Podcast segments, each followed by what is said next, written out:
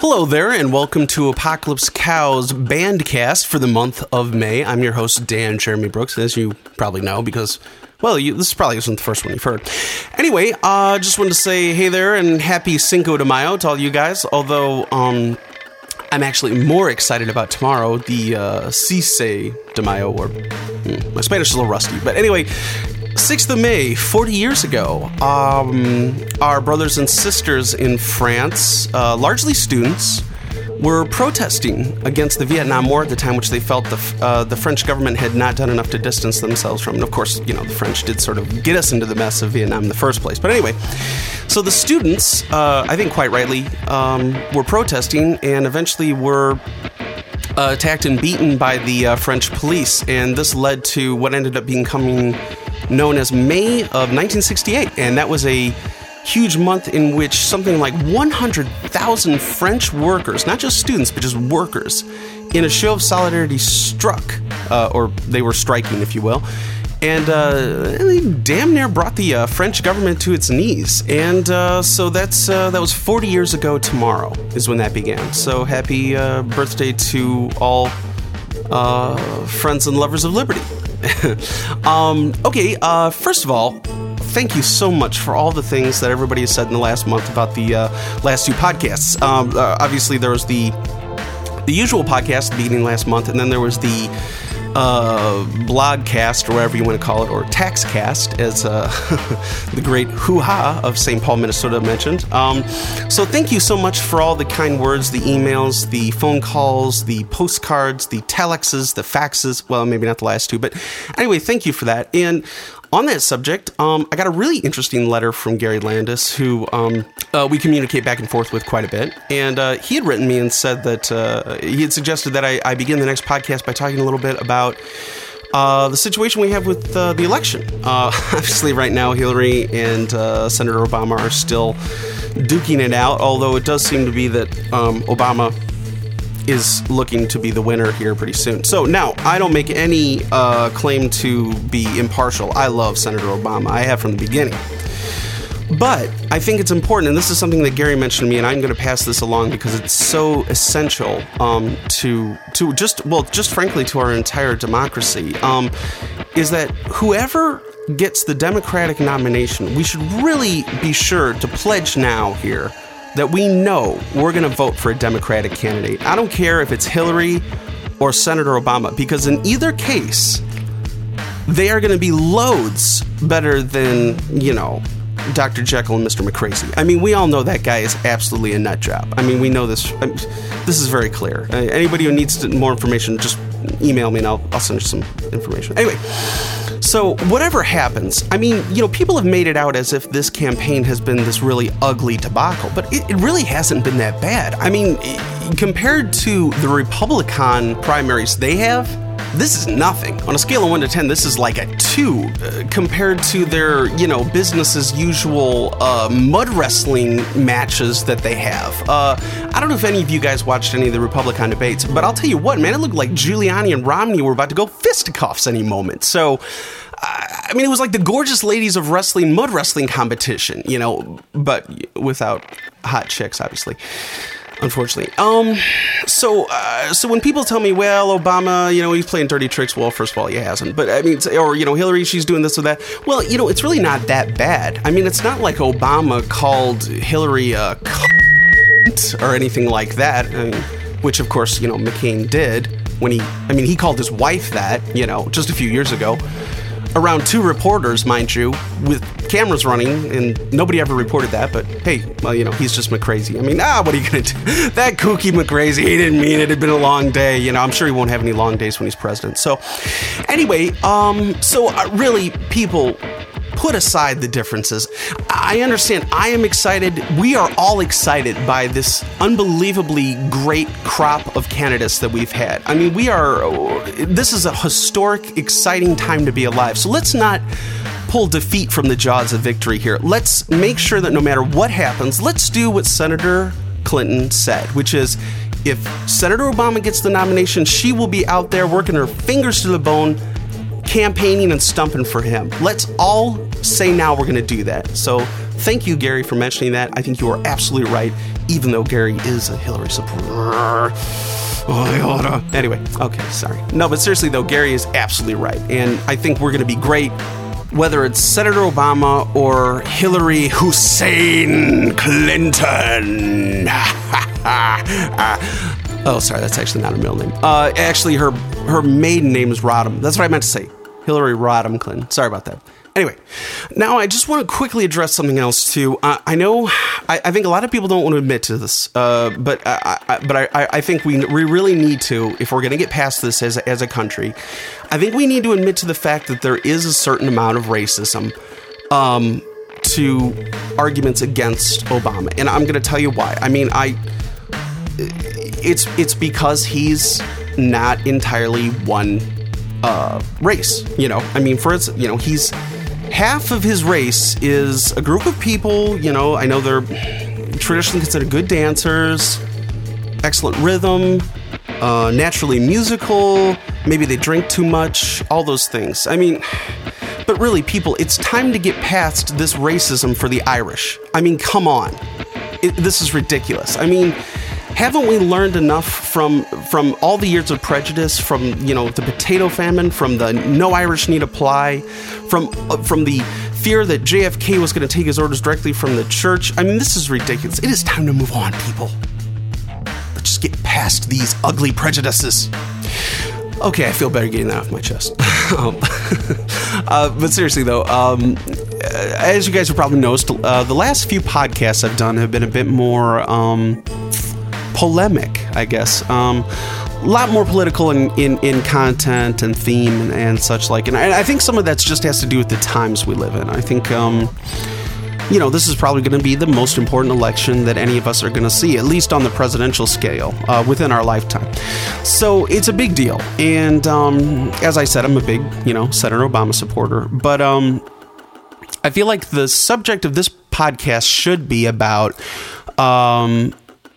religion and politics and how they mingle and how I feel that maybe they should be extracted from each other a bit more. It seems like the media is just kind of going crazy excited about people's churches and their religions, and I've been hearing every sort of thing, a lot of lies, unfortunately, a lot of misinformation about, oh, who belongs to what faith, and... you know, the built-in fear and racism that are, of course, implied, that certain news outlets, of course, prey upon. So a guy like my grandpa's is watching Fox News and they're like, oh, Senator Obama belonged to a madrasa when he was a child. And, you know, my grandpa's sitting there and he's never heard the word madrasa before. He's thinking, madrasa? That's got to be a bad thing. That sounds vaguely Muslim. So is Obama a Muslim? And, of course, this is all implied. Nothing's said. So, you know, the libel is totally deniable, if you will. Deniable libel. Ooh, that's a good rhyme. I'll have to remember that. Anyway, but so certain outlets are doing that a lot, and I feel like, well, you know what? If we're going to have these he said, she said quotes, and we're going to talk about how important it is that this guy has gone to this church with this pastor, which, to my knowledge, has never been ever talked about in any presidential campaign, at least in America. So my thought is, well, you know, if the media is so excited about religion, let's talk about it, you know, because, I mean, it's popular right now, and so, you know, we better talk about it or else we'll lose our audience. No, but seriously, though, generally I don't enjoy talking about religious matters because I think everybody has their own beliefs, and I don't really think that it's my job to try to make people think one thing or another. But I do think it's ridiculous to try to boil God down to a 2-second soundbite. And so I'd like to talk a little about it. Look, we're going to hear a little bit from both of the presidential candidates as pastors. And I'm going to read larger sections in context so we can get an idea of what was actually said and what was meant, more importantly. So tonight we're going to talk about religion, but we're going to talk about it for real. You know, let's talk about it. Let's really talk about them, as, you know, Eddie Murphy would say. So don't worry. It's not like I'm going to have you guys be like, open your missile to page 578. You know, it's going to be nothing like that. So here goes. God Talk with yours truly. Okay, so first off, I don't know if you guys have been following the Jeremiah Wright controversy. Probably you have, because whenever you turn on the television, they just play the same soundbite over and over.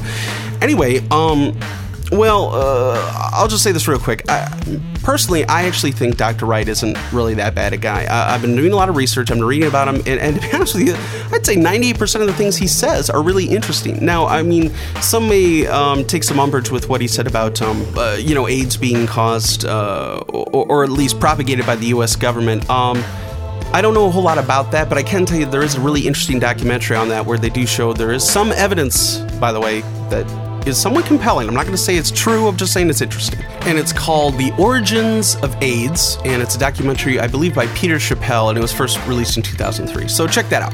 But even if you take umbrage with Jeremiah Wright for those things, I honestly don't know if I would have done what Senator Obama did last Monday, which was to basically say that his relationship with Dr. Wright was changed and perhaps damaged. Now, I realize hindsight is 20/20, and, here's a guy like myself. I mean, I've never spent a day in my life doing what Senator Obama's been doing for 16 months, which is campaigning, so what do I know? And, I understand that in a way he wanted to kind of distance himself from this because it was threatening to essentially derail everything positive that he had been accomplishing so far. But I think if I would have been Senator Obama, I would have probably just said, well, it's like when you got your grandfather, and you're at a restaurant and he starts picking his nose, and then he grabbed the waitress. Oh, what? Why did he do that?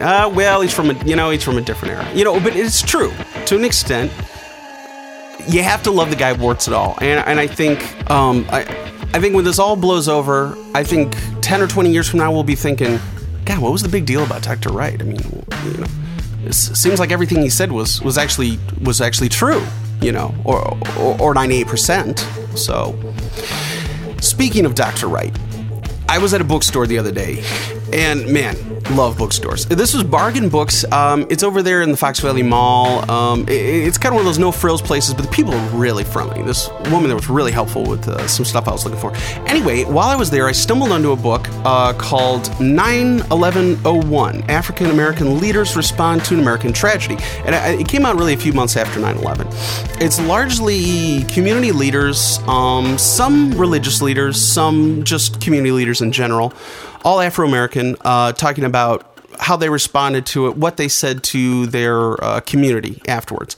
And sure enough, in there is the famous sermon, now infamous, should I say, sermon by Dr. Jeremiah Hussein Wright. Well, actually, his middle name's not Hussein either. Dang it. Why can't all these people we want to demonize just have the same middle name? I mean, wouldn't it be easier? I think we should pass a law. Anyway, going back to it. But his famous speech, or sermon, should I say, was in there. And I thought, this is great. This is going to give me... Man, all this talk, all this time, for like a month and a half now, we've been hearing about how, this is an incredibly evil man. I mean, this is an unbelievably unpatriotic, ungrateful man, perhaps even an uppity man, who... We're just fed up with this anti-American sentiment from this man and his preaching of hatred.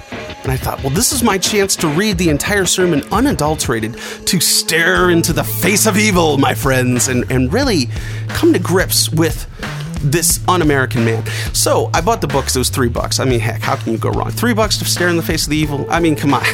That's a no-brainer, people. Anyway, so I read it and I found out a few interesting things. The first thing I found out is the famous quote that we've been seeing over and over again about goddamn America is actually not in the sermon. And I didn't believe it at first. I thought maybe they cut it out to make him look better. So I did a little research, got on YouTube, watched a few versions of the same sermon. I'll be darned. That line, goddamn America, is not in that sermon. That's nowhere here. I don't even know when that happened. For all I know, they spliced that in from they had Sean Hannity do an impression with his voice and just splice it in for all I know. It wasn't on that day. It wasn't on the 16th of September, 2001 at any rate. So I was shocked, okay? This was a big surprise to me.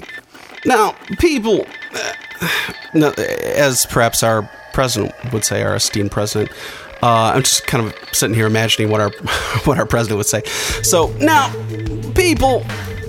I'm just a simple caveman, okay? Now, I don't understand your newfangled technologies and your fancy schmancy things you peoples take for granted, like learning how to spell your own name or learning how to gargle mouthwash or whatever.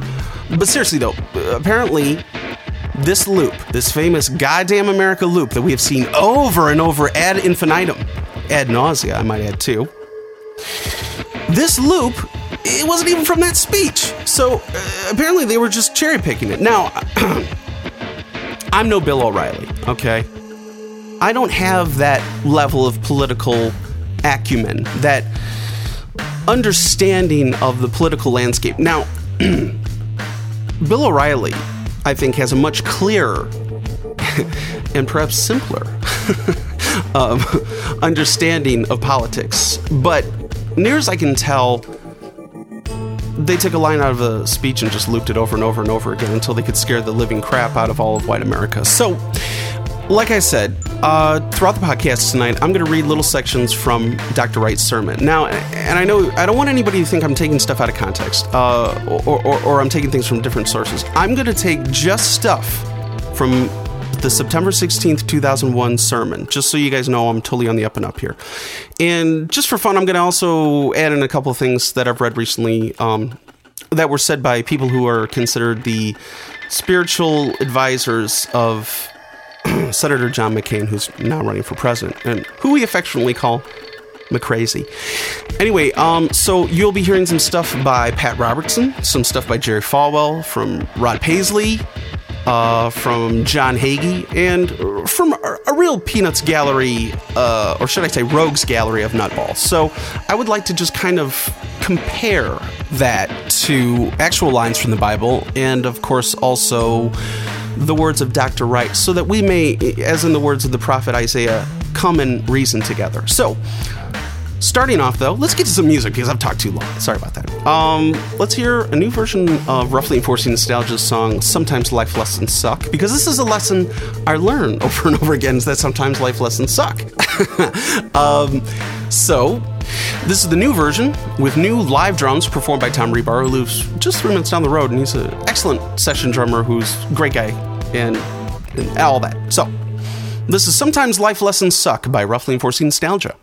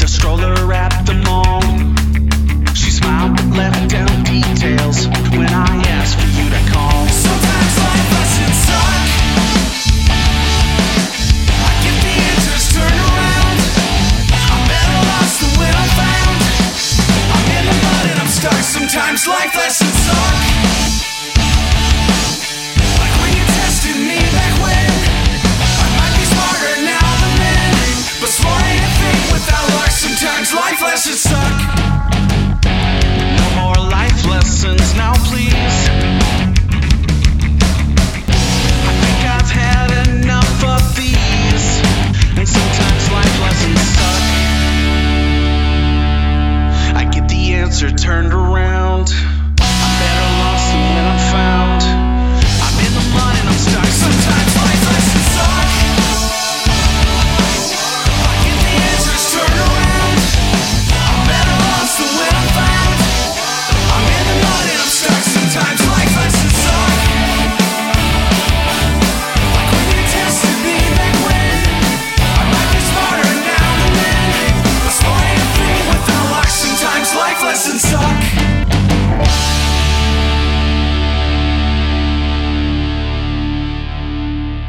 And you just heard Sometimes Life Lessons Suck by Roughly Enforcing Nostalgia. The classic Sometimes Life Lessons Suck by Roughly Enforcing Nostalgia. Yeah, oh yeah, it's a classic. It's a classic if I say it is, peoples.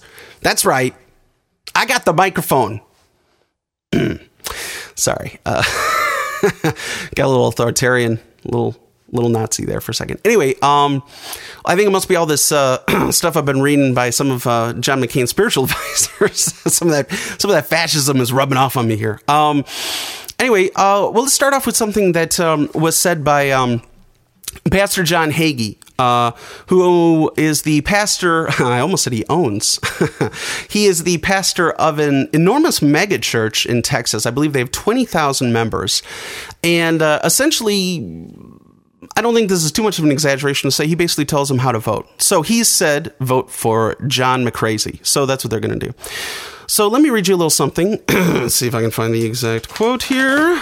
All right.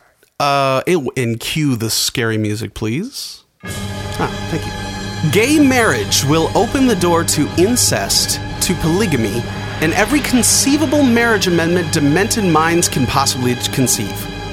If God does not then punish America, he will have to apologize to Sodom and Gomorrah. Now, that's Pastor John Hagee. And speaking on that whole divine retribution thing, here's something he said also by John Hagee here. I believe that the Hurricane Katrina was, in fact, the judgment of God against the city of New Orleans. I believe that New Orleans had a level of sin that was offensive to God, and they are and were recipients of the judgment of God for that. There was to be a homosexual parade there on the Monday that Katrina came, and the promise of that parade was that it was going to reach a level of sexuality never demonstrated before in any of the other gay pride parades. The Bible teaches that when you violate the law of God, that God brings punishment, sometimes before the day of judgment. That's Pastor John Hagee on the God of Jesus, on the Prince of Peace. Before I read you what Dr. Wright said on the 16th of September, 2001, which I think is an excellent counterpoint, by the way, to this ridiculousness that we just heard from Hagee, I want to read something from the Bible, because, hey, why not, you know? Both these guys are supposedly part of the same faith, you know? Here's something from Luke 3. The book of Luke, and he's talking about John the Baptist. And John the Baptist said to the crowds coming out to be baptized by him, produce fruit in keeping with repentance, and do not begin to say to yourselves, we have Abraham as our father, for I tell you that out of these stones God can raise up children for Abraham. And so then the crowd says, well, then what now shall we do? And John the Baptist answered, the man with two tunics should share with him who has none, and if you have food, give to one who has none. So then tax collectors also came to be baptized, and they said, teacher, what should we do? John the Baptist says, don't collect any more than you were required to. And then some soldiers asked him, and what should we do? And he replied, don't extort money and don't accuse people falsely. Be content with your pay. Okay, so, oh, by the way, that was Johann Sebastian Bach on the organ. It wasn't actually Bach himself playing the organ, because, I mean, obviously they didn't really have much in the way of recording devices when Bach was doing his thing, you know, but that's not important right now. The point is, Bach had beats, okay? I mean, you hear that organ, man? It's like, man, he put hooks up in that thing, you know what I'm saying? It's like, man, I was ready to flow over that. I'm sorry. Okay. Actually, that's not the point either. I'm sorry. Going back to the book of Luke. So basically what John the Baptist is saying is, give to those who don't have anything if you have some you can spare. For instance, if you see somebody who's suffering after Katrina and you have a little money you can give, maybe you send a little money down that way to the Red Cross or some other charity of the kind. Or maybe you go down there and donate your time. Or maybe you see somebody who's suffering from HIV/AIDS. And, for instance, a good part of the continent of Africa is suffering in epidemic proportions. Well, maybe you give a little money to them. Or maybe you donate your time by going down there yourself if you have that interest or have that inclination or have that ability. So this, I think, is the essence of Christianity. It's not what Hagee says. What Hagee says is ridiculous. It's not even Christ-like. It's bizarre. So I think if we look at the Gospel of Luke, we're seeing that basically John the Baptist is saying what Camus would say, or Camus, as our esteemed President W. would say. Yeah, I've been reading some. I read a couple Shakespeare's, and I read a Camus. And then, thank God, there was somebody standing behind him, probably Joe Lieberman, because he's everywhere these days helping people fix their mistakes. He's like, some guy behind him's like, Camus, sir. And he's like, yeah, Camus. I meant Camus said that. I've been reading some Camus. Sorry about that. And then, you just cue the quote of Curly from the Three Stooges, and he's like, oh, what a narrow escape. And then he does a little, nyah, nyah, nyah, which I can't really do very well, but you get the idea. Anyway, what Albert Camus said, and I think what John the Baptist says here, is basically the job of every rational, compassionate, thinking person is to never be on the side of the executioner. And I think that is so true.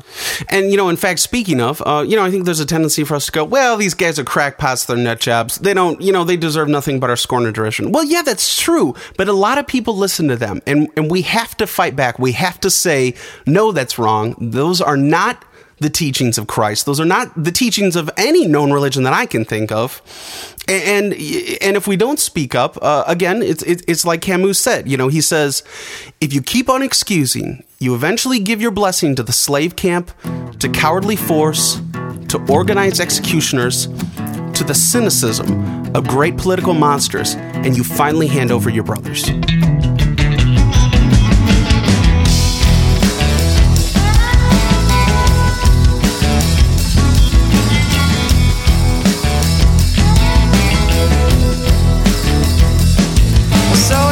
Girl approaching as we're standing over next to the bar, and I hear the boys take her home, cause she really don't live too far. So I say, why you standing there? Why don't you let me buy you a drink? Oh, no, but your short skirt and long hair is slowly setting me up to think. My body to my left says she looks like the girl next door. I agree, but there is some telling me that she's been in this bar before, yeah. She's a crazy evil woman waving her magic wand, what the boys in the bar call the dirty blind. The dirty blind. The dirty blind. The dirty blind. Yeah, she's the devil's favorite sibling, and she likes to lurk out through the crowd. Oh yeah, she seemed really quiet till you take her home and she's way too loud. Pillows and sheets, oh my God, I hope this night never ends, yeah. Oh no, but she will chew you up and spit you out, and next week she'll be banging your friends. She's a crazy evil woman waving her magic wand, what the boys in the bar call the dirty blind. The dirty blind.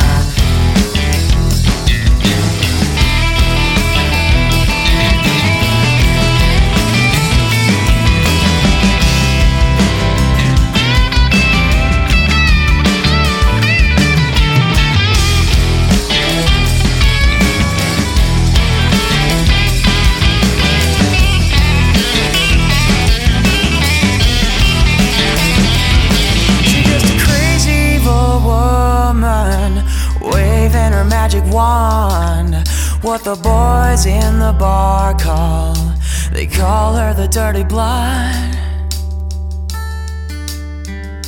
The dirty blind. The dirty blind.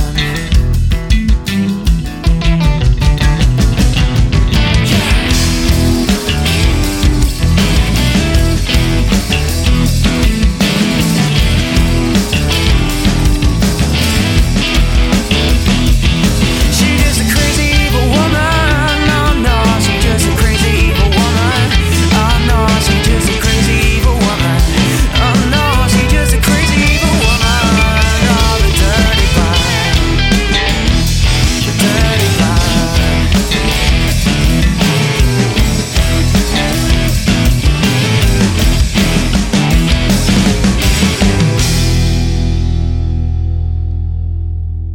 Dirty Blonde by Mike Nutt.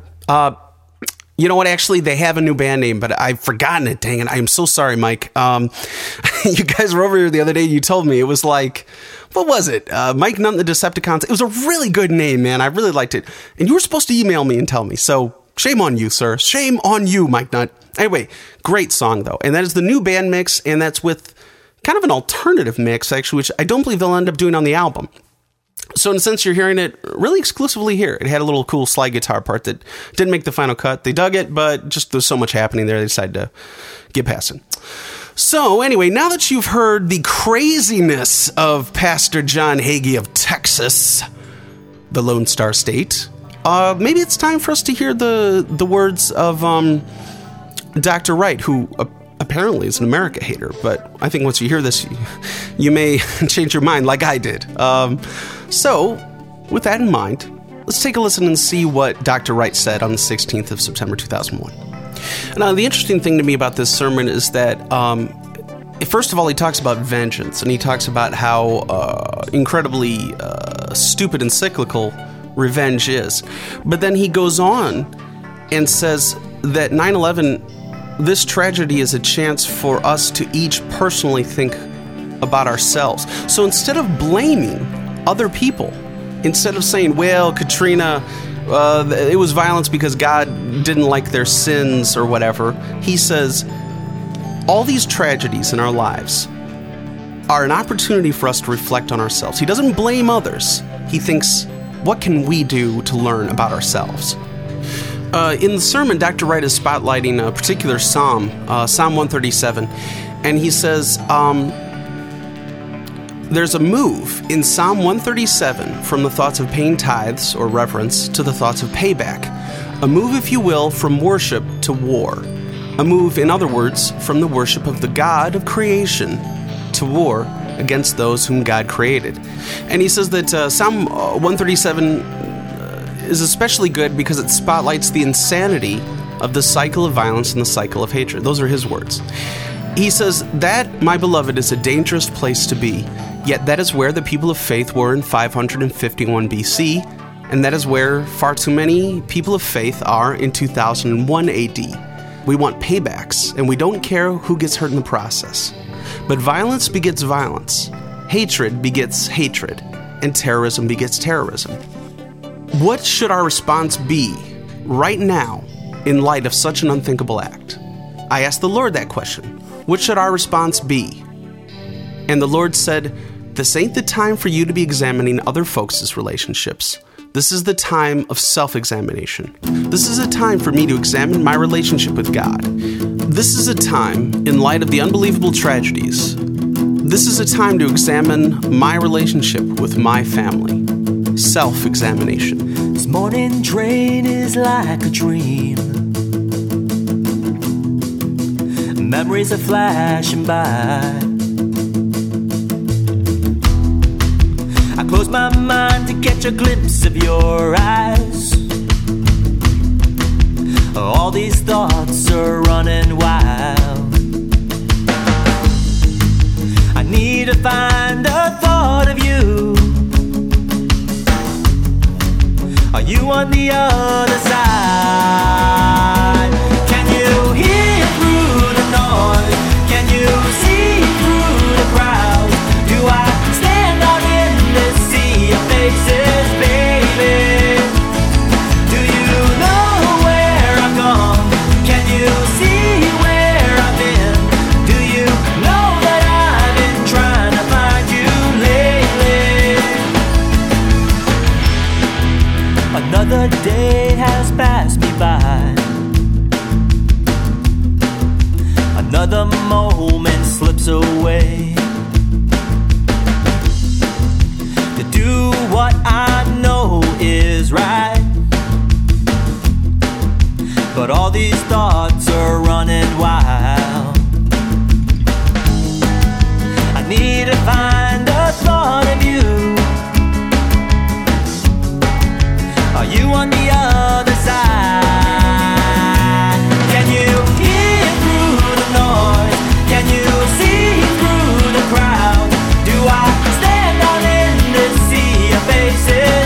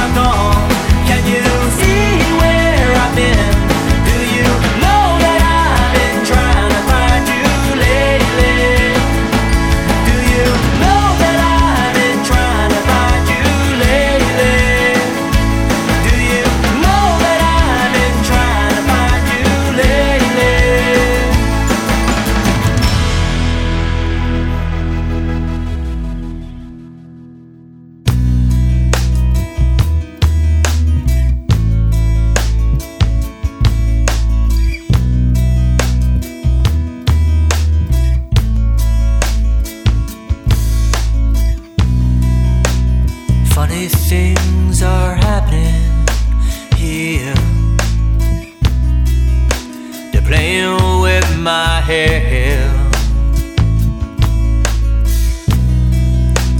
pushing me to the edge. Did I get misled?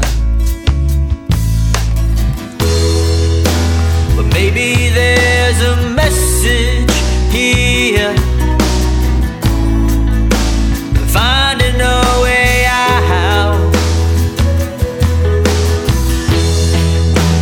Maybe there's a voice out there, finding a way out. 'Cause I'm going down, 'cause I'm going down, in and out, round and round, till I see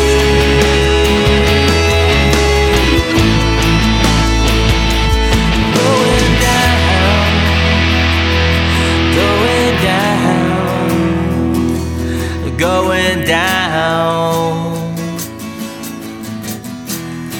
going down. Do I see a distant light burning through the night? A familiar sound, finding a way out.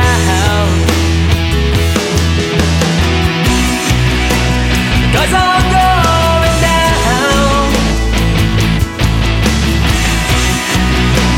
'cause I'm going down, in and out, round and round, till I see,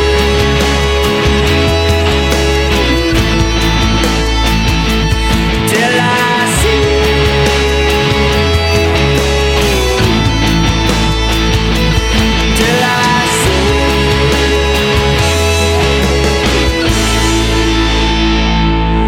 going down, going down, going down.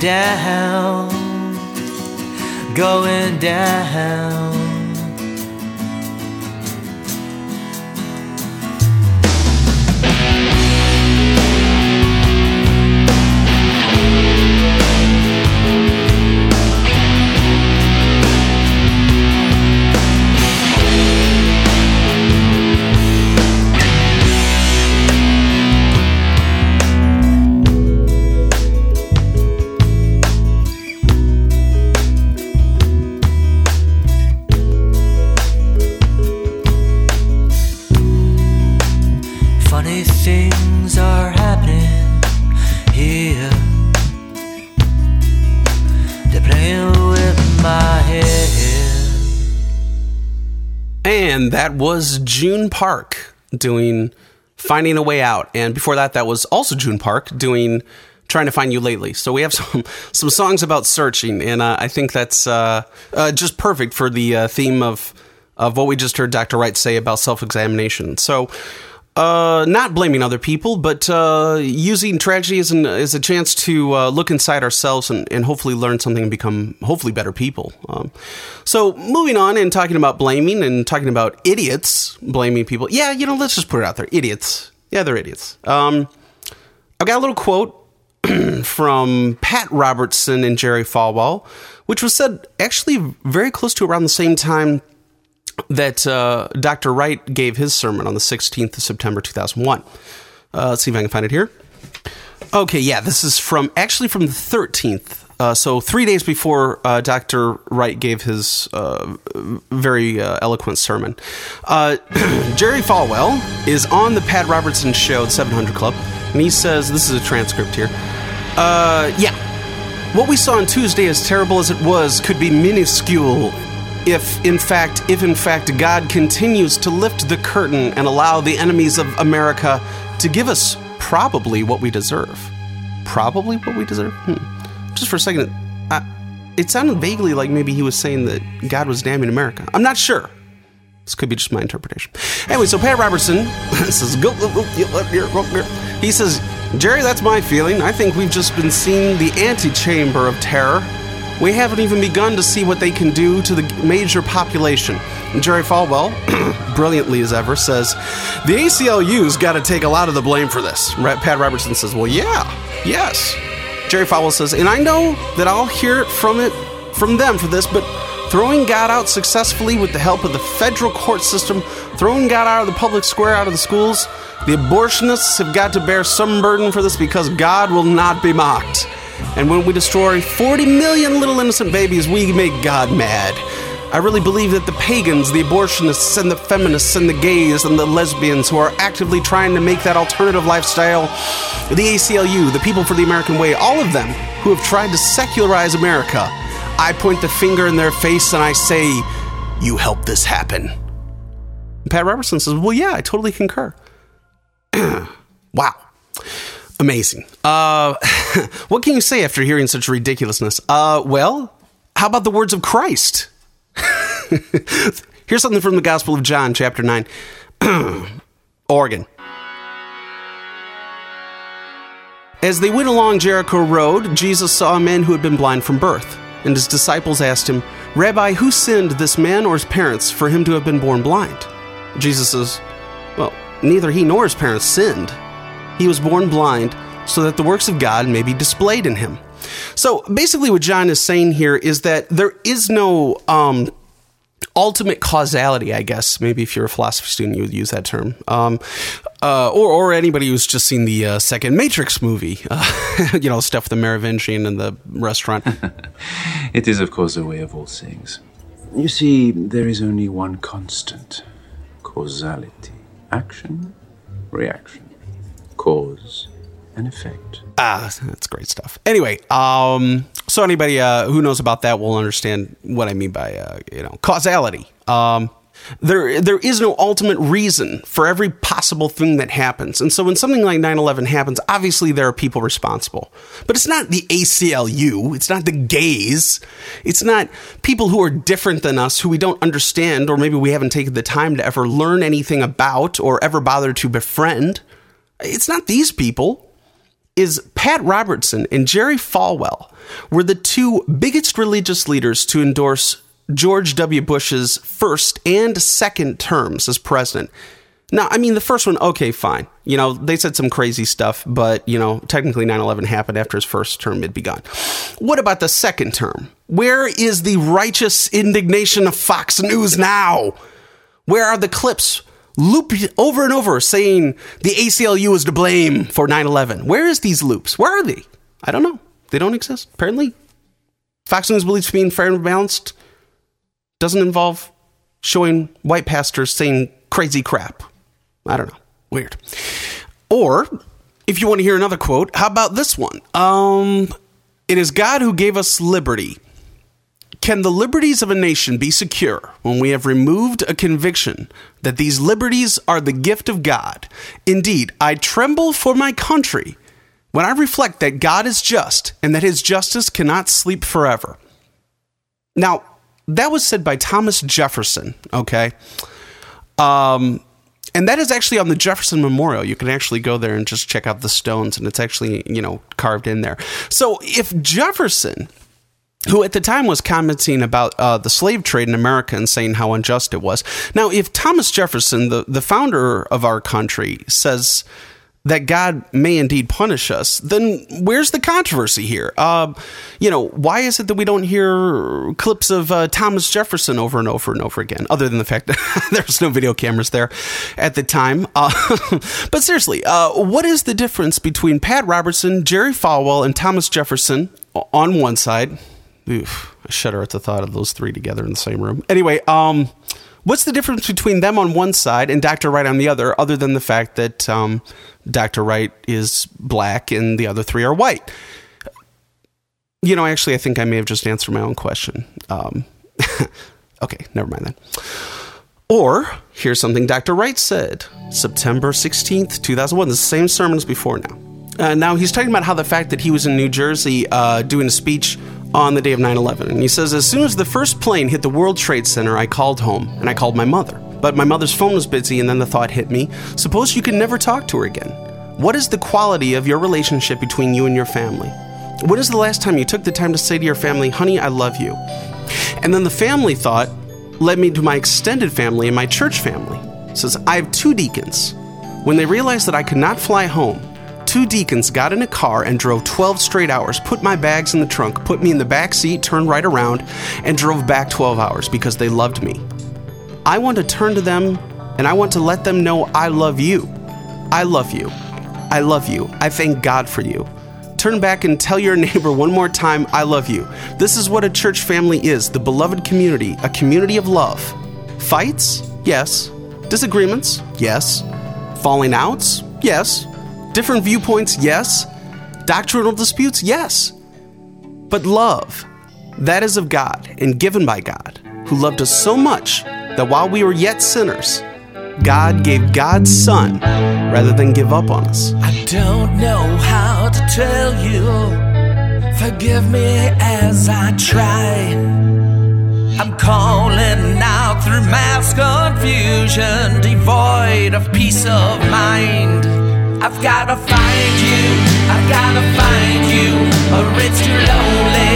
I've gotta search for you, I've gotta know you, I've gotta know you, I've gotta go to you and see what I've been missing.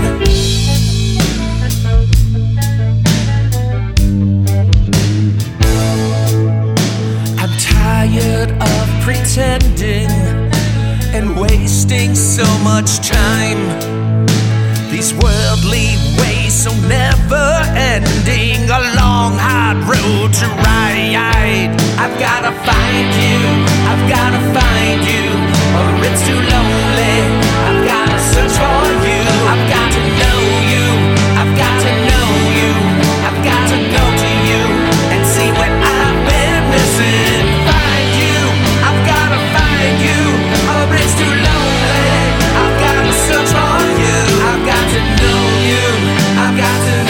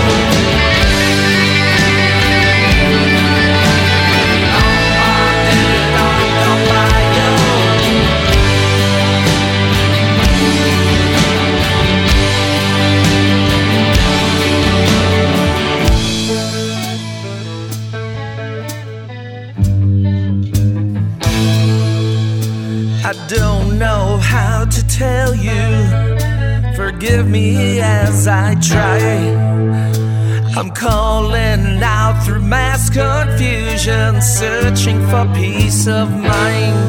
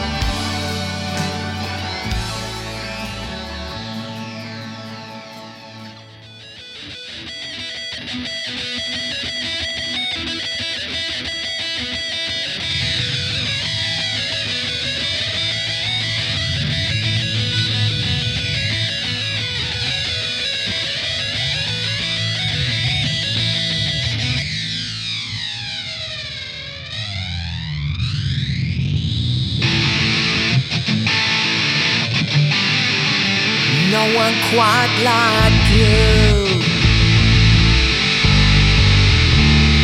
Oh yeah! There's no one quite like you. Oh, in a sea of faces, yours comes to my mind. And your love embraces, it's a one of a kind. What I really need is to know that you are waiting, waiting just to hold me, your heart anticipating. From the clear blue sky to the ocean wide, from the mountain high, there's no one quite like you.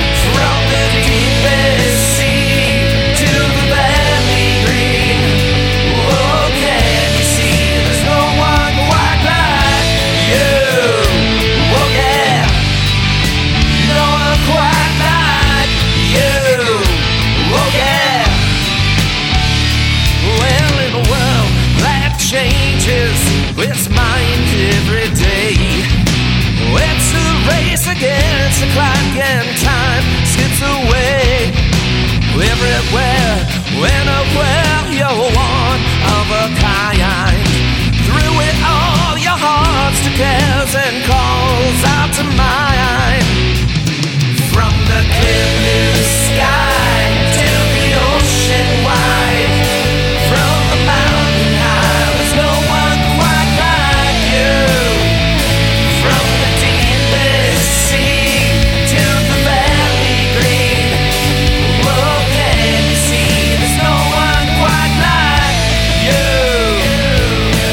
Where are words so much in his eyes, priceless treasure, do you realize? You are worth so much in my eyes, held forever. Blasted love's light.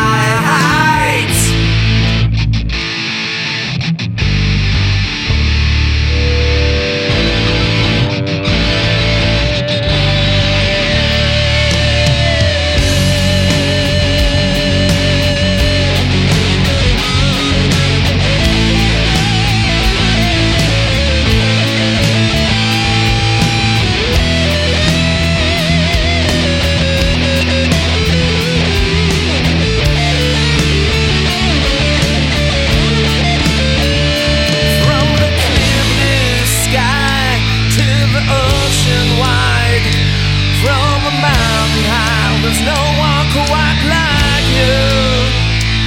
From the deepest sea to the valley green, oh, can you see there's no one quite like? From the clear blue sky to the ocean wide, from the mountain high, there's no one quite like you.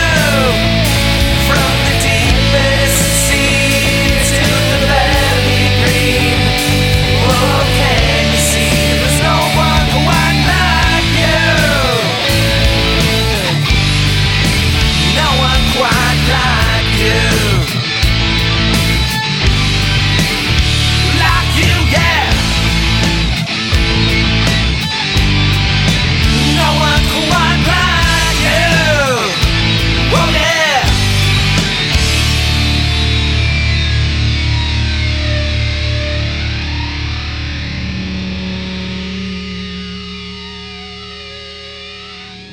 You just heard You by Starway, and that is a new improved mix that they recently completed.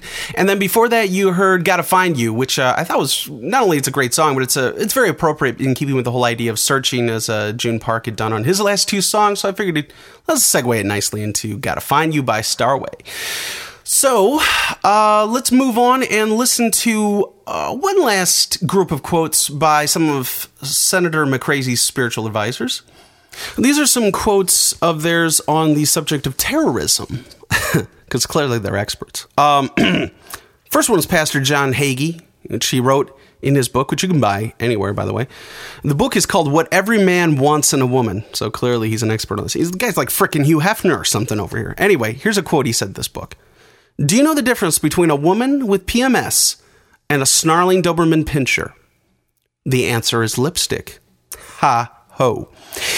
Do you know the difference between a terrorist and a woman with PMS? You can negotiate with a terrorist. Ha, ha, ho. Wow, this guy's a card. Here's something else that Hagee said on the subject of Muslims and terrorism. He says the Quran teaches that all Muslims have a mandate to kill Christians and Jews. Yes, it teaches it very clearly. Well, actually, no, it doesn't. I will prove that in a moment. But first, let's hear a word from Rod Parsley, who's actually McCain's personal pastor. Rod Parsley. This is in a book he wrote also in 2005 called Silent No More, which is also available to buy anywhere. Go on Amazon, you can find it. Silent No More by Rod Parsley. Yeah, like the garnish, the little thing on the plate you just throw off as soon as the food comes. Yeah, it's kind of about how I feel about him. Anyway, here's what he says. I cannot tell you how important it is that we understand the true nature of Islam, that we see it for what it really is. In fact, I will tell you this. I do not believe our country can truly fulfill its divine purpose until we understand our historical conflict with Islam. I know that this statement sounds extreme, but I do not shrink from its implications. The fact that America was founded in part with the intention of seeing this false religion destroyed, and I believe September 11, 2001 was a generational call to arms that we can no longer ignore. Well, first of all, I don't remember the Pilgrims and other Mennonites, Shakers, other groups like that. I don't remember those pacifists when they first landed at Plymouth Rock and places like that. I don't remember them saying, let's set up a country, let's set up a little colony here, because eventually something might happen where some towers might get hit and we'll have to declare war on Muslims. So let's just set this up now, just on the off chance that might happen. I don't remember that being anywhere in the Mayflower Compact. So I got to cry bullshit on that. So secondly, the idea that somehow the Quran has more exhortations to kill than the Bible? The theory that Muslims somehow have more of a divine guidance in their holy book to kill than we Christians or Jews. Well, that's just ridiculous. That said, there are some interesting things. Here's a passage I really enjoy. And Allah spake unto Muhammad, saying, Avenge my people against the Midianites. Afterward shalt thou be gathered unto my people. And Muhammad spake unto the people, saying, Arm some of yourselves unto the war, and let them go against the Midianites, and avenge Allah against Midian. And of every tribe 1,000, throughout all the peoples of Allah, shall ye send to the war. So there were delivered out of the thousands of the people of Allah, thousands of every tribe, 12,000 armed for war. And Muhammad sent them to war, and they warred against the Midianites. And Allah commanded Muhammad, and they slew all the males. And the people of Allah took all the women of Midian captives, and their children, and they burnt all their cities. And then Muhammad became enraged with the officers. And Muhammad said unto them, Have ye saved all the women alive? Now therefore kill every male among the children, and kill every woman that hath known man by lying with him. But all the women children that are virgins, keep alive for yourselves. Okay, so they basically killed every man in the tribe. They committed genocide. Now, I have to admit, I'm kind of being a little disingenuous here. I didn't tell the whole truth. That's actually not from the Quran. That's actually from the Old Testament, from the Hebrew Scriptures. That's Numbers 31, one of the first 5 books of Moses. And I just kind of changed the names to protect the guilty. So, so just change the name Allah to Yahweh. And then you replace Muhammad with Moses and the people of God with the children of Israel. So you can see there's a lot of violent crap going around in all the holy books here. There's always a quote that people like Rod Parsley and John Hagee always quote from the Quran. And it bothers the crap out of me because it's just one part of a larger quote, which they're cutting up. So they're essentially pulling a Fox News here. I mean, old Rod Parsley is basically using just a small segment from a verse instead of doing the whole thing. He's just replaying goddamn America over and over again. But in this case, it's just a quote from the Quran. So let me read you the quote. And then I'll tell you where normally Rod Parsley and John Hagee and those guys stop. and then I'll read you the rest. And hopefully that will help illuminate things. Okay, here's the Quran. Fight in the cause of Allah those who fight you, but do not transgress limits, for Allah loves not transgressors. And kill them wherever you catch them, and drive them out from whence they drove you out. For terrorism was worse than killing. And if they cease, Allah is all-forgiving and most merciful. And combat them on until there is no more terrorism or oppression, and there prevail justice and faith in Allah. But if they cease, don't let there be hostility except to those who practice oppression. Now that's the second chapter of the Quran, and it's very popularly quoted. The first part of it, again, I think it's probably about as far as Rod Parsley ever got. He just got to the second chapter, and then he was like, "Oh, that's it." And maybe he was too busy reading Camus, some of that Camus, that the president likes, But I suspect he probably didn't read it at all. He probably had some guy do a little Google search, and that was the best they found. Now, obviously, this is a more modern translation. I mean, terrorism is a more modern word. In the Shakir translation, I believe they say persecution or persecutor. Or in the Yusuf Ali version, they say tumult and oppression. So the important thing to remember here is this is not about killing people for the difference of faith. That is not expressly given the green light in Surah 2, in Chapter 2 of the Quran. What is given the green light is when an occupying force or an oppressor is persecuting your faith. That's intriguing, I think. Now, don't get me wrong. The Quran has many, many wacky things in it, too, which are very difficult to defend. But seriously, though, more than the Hebrew Scriptures? No, Pastor Hagee. No, Rod Parsley. No, you nut jobs. And with that, here's a perfect little rebuttal from Dr. Wright on September 16, 2001. He says, "Then the Lord showed me that this is not only a time for self-examination, but this is also a time for social transformation. This is going to be the hardest step we have to take. But now is the time for social transformation. We've got to change the way we have been doing things. We've got to change the way we have been doing things as a society. Social transformation. We have got to change the way we have been doing things as a country. Social transformation. We've got to change the way we have been doing things as an arrogant, racist military superpower. Social transformation. We can't just keep messing over people and thinking that can't nobody do nothing about it. They have shown us that they can and that they will. Social transformation." When I went down to the river, when I went down to the river, when I went down to the river, I washed my sins away.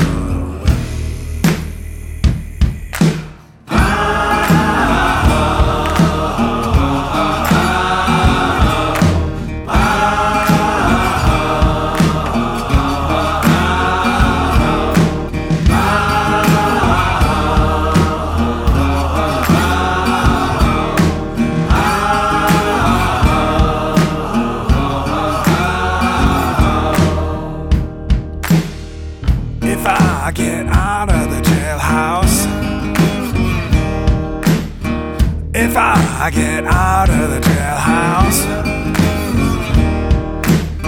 if I get out of the jailhouse, I'll be back another day.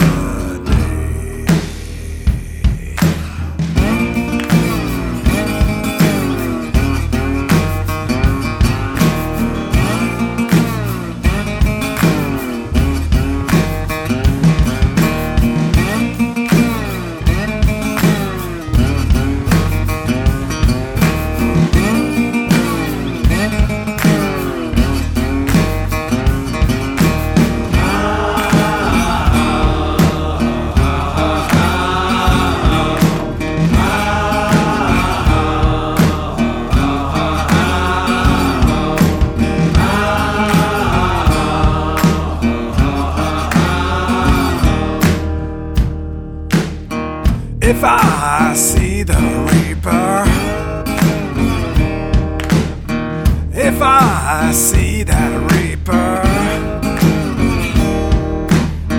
if I see that old reaper, I'll run the other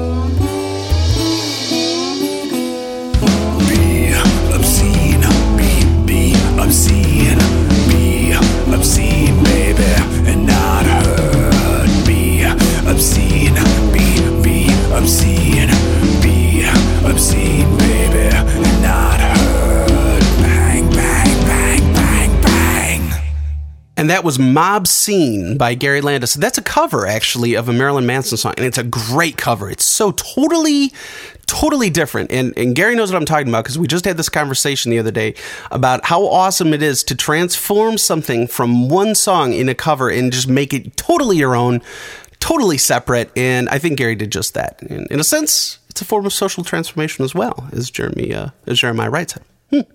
Good segue, Dan. Nicely done. You get another cracker. No, anyway, seriously, though, before that, you heard Redemption, which is one of my absolute favorite songs by Gary. And that's actually me from Roughly Enforcing Nostalgia singing little backups in there. Not that the stuff I did was all that, you know. Actually, the song is what's really the thing. That is an absolutely excellent song.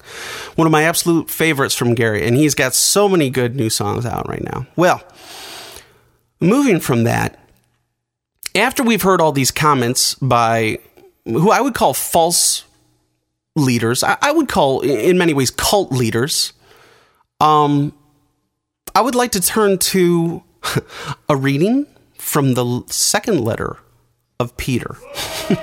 Okay, so here's what Peter said about false prophets.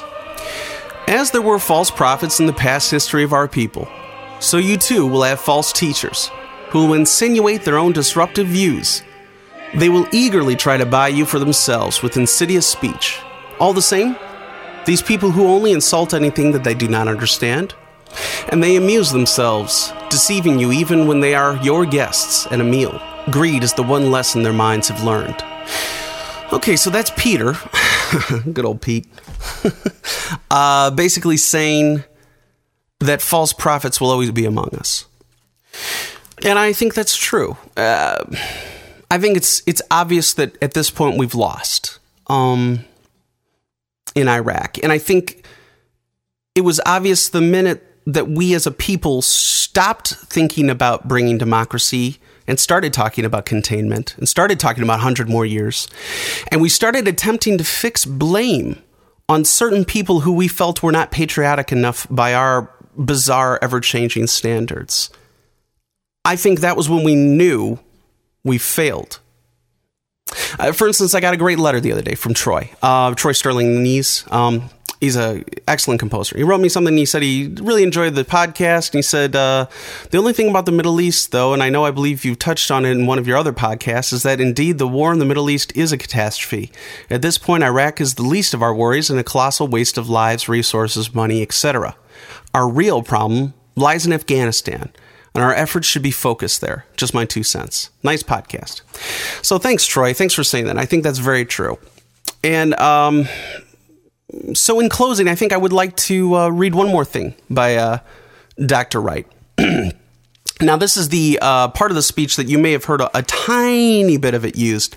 And this, I think after we've heard all the other things in the sermon, we'll understand better what he means.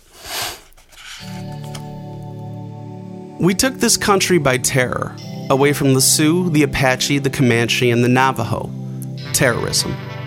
We took Africans from their country to build our way of ease and kept them enslaved and living in fear. Terrorism. We bombed Grenada, killed innocent civilians, babies, non-military personnel. We bombed the black civilian community of Panama with stealth bombers and killed unarmed teenagers and toddlers, pregnant mothers, and hardworking fathers. We bombed Gaddafi's home and killed his daughter. We bombed Iraq. We killed unarmed civilians trying to make a living. We bombed a plant in Sudan as payback for an attack on our embassy. Killed hundreds of hardworking people, mothers and fathers, who left home to go out that day, not knowing they'd never get back. We bombed Hiroshima. We bombed Nagasaki. And we nuked far more than the thousands who died in the New York and the Pentagon explosions. And we never batted an eye. Kids playing in the playground, mothers picking up children after school, civilians, not soldiers, people just trying to make it day by day. We have supported state terrorism against the Palestinians and the black South Africans, and now we are indignant because the stuff we have done overseas is now brought right back into our own front yards. America's chickens are coming home to roost. I heard Ambassador Peck on an interview yesterday. Did anybody else see him or hear him? He was on Fox News. This is a white man. And he was upsetting the Fox News commentators to no end. He said America's chickens are coming home to roost. And you know what's amazing to me is that when you hear this speech in this context, when you hear this sermon, and then you hear the words of somebody like Ambassador Peck, who he'd mentioned was on the Fox News, when you actually track down the video and listen to what Ambassador Peck has to say, and when you listen to the words of Senator Obama, and you listen to the words of Senator Ron Paul. Yes, that Ron Paul, the Republican. Yes, even him. And when you hear the words of Senator Joe Biden, and you hear the words of President Carter, and you hear all these people who have actually been to the Middle East and who understand what it's like to be oppressed and to understand that resentment that builds up. And when you hear these people who are actual experts, not faux experts like Senator McCain, somebody who can't even get al-Qaeda and terrorists straight in his vocabulary, when you hear these things, you see a complex and amazingly symmetrical picture developing. And we see that these people who have spoken out are the real patriots. These are the ones who have put their careers on the line and have been called all manner of things by people who don't deserve to hold their coats, you know, people who put all their stock in material objects and totems like flag pins. These people who have spoken out are the real patriots, not these folks in air-conditioned offices sending our men and women to die. I'm reminded of a great lyric by Bob Dylan. He wrote in 1983 on an album called Infidels. Infidels is all about the Middle East and about Israel's precarious relationship, not just with the rest of the Middle East, but with America and I guess Christianity, all of us, I guess. And there's a great lyric that Bob Dylan wrote in a song called Foot of Pride. Foot of Pride is actually a line from a Psalm of David. But in the song, Bob Dylan says, "They kill babies in the crib and say only the good die young. They don't believe in mercy. Judgment on them is something that we'll never see. They can exalt you up or bring you down bankrupt and turn you into anything they want you to be." I've been walking in the wasted city, started thinking about entropy, smell the wind from the ruined river, went home to watch TV, and it's worse when I try to remember. When I think about then and now, I'd rather see it on the news at 11. Sit back and watch it run straight down. Straight down, straight down, straight down.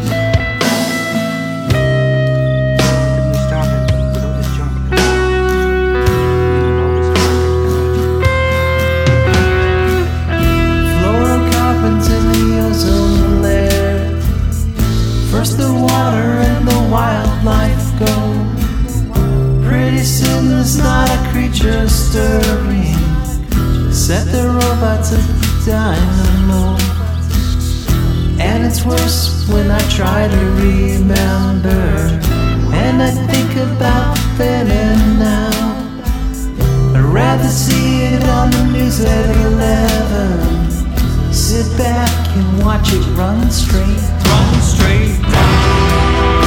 Run straight. Run straight down.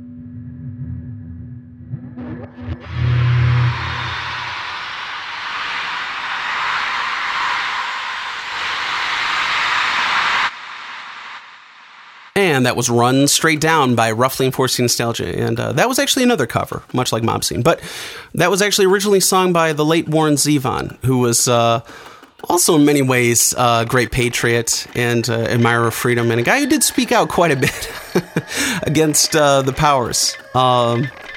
So may he rest in peace. I'd just like to end, first of all, I just want to say thanks a ton for listening. I'm sorry this one went on so long. I guess I should have known it when I was looking at the notes. I'm like, oh god, there's going to be a lot of stuff here. But I don't know. I just didn't have any realistic expectations about how long it's going to really be. But thanks again for listening. And I appreciate all the letters and comments, and please keep them coming. You know, if you say something interesting, if you have a recommendation, I'd love to talk about it on here. Whatever. So I'd like to leave you with another statement, which is at the end of Dr. Wright's sermon. And he says, "This is not just a time for social transformation, but this is also a time for spiritual adoration. In other words, this is a time to say, 'Thank you, Lord. This is the day that the Lord has made. I will rejoice and be glad in it. I may not have tomorrow, so I'm going to take this time on this day today to say, 'Thank you, Lord. Thank you for my life. You didn't have to let me live. Thank you for my blessings. I could have been on one of those planes. I could have been in downtown New York or a few blocks from the Pentagon. But for whatever reason, you let me be here. So while I'm here, I'm going to take the opportunity to adore you and to say, 'Thank you, Lord. Thank you for the lives of those who are lost. Thank you for the way in which they touched our lives and the way in which they have blessed other lives. Thank you, Lord. Thank you for another chance to say thank you.